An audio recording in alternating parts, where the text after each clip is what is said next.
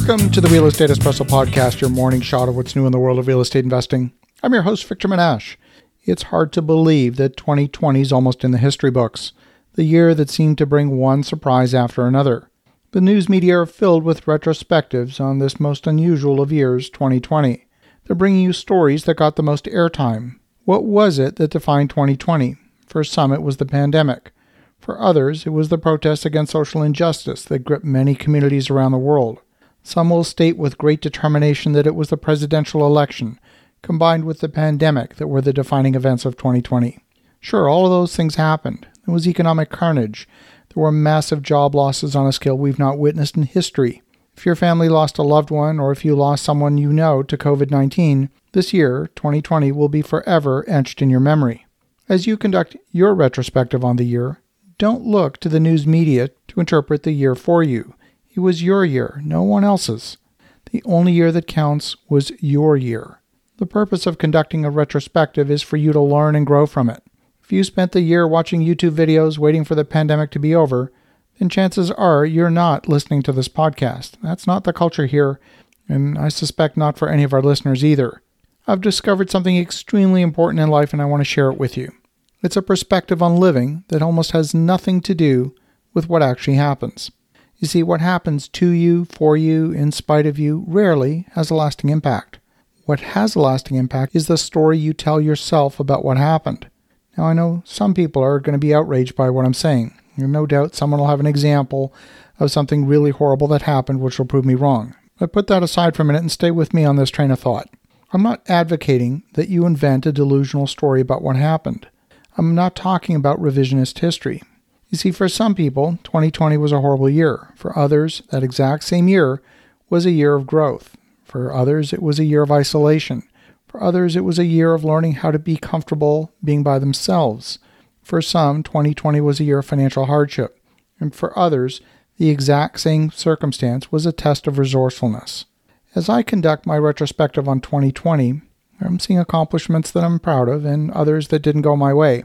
You see, I was one of the first people in my community to talk publicly about the pandemic. Even before public health officials had made announcements about the pandemic, I was already speaking with fellow real estate investors and letting them know that they needed to prepare for potential supply chain disruptions, for food shortages. For me, the first quarter of 2020 was a test. How long would it take me to prepare to have 16 weeks worth of food and supplies in my house so if I didn't need to go out for anything, my family would be just fine? That week of preparation, late February, early March, taught me a lot about preparation. It forced me to ask difficult questions like, what would I need in the house if I didn't exit the house for another three months? After observing our food consumption this year, I can see some items we bought that we didn't use. We bought canned vegetables that we normally would never have bought but we bought them just in case we were truly confined to the house, and we exhausted our supply of fresh vegetables and then our supply of frozen vegetables. For many, 2020 was a year of adjustment. They didn't have a routine for working from home. They weren't accustomed to holding daily meetings using video conferencing. For us, 2020 was a year of adjustment, and it was stressful simply because there was a wide gap between the expectations we had going into the year and the reality on the ground. We had to accept the current reality was not going to meet our expectations. We experienced delays on virtually every project. We experienced higher than expected expenses. We experienced drops in revenue in some areas of the business, and we experienced two hurricanes only five weeks apart. We also experienced new opportunities that were not present at the beginning of the year. It was strange not traveling.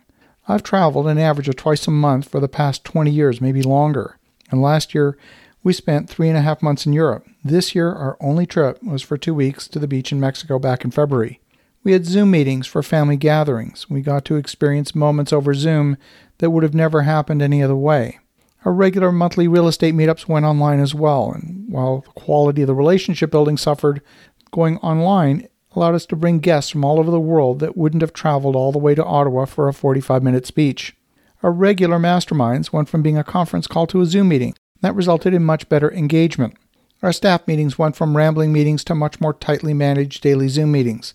Conducting a retrospective is a little bit like mining for gold. You've got to sift through a few tons of rock in order to extract a few ounces of gold. The gold that you're looking for here are the lessons that are buried deep within the thousands of memories in 2020. The art is in extracting the gold and letting go of the tons of rock and tailings from the mining process that will only weigh you down. Those tailings are those feelings of regret, of shame. You see, you did what you did, and you didn't do what you didn't do. You can't change it. You can only learn from it and aim to do better in the future.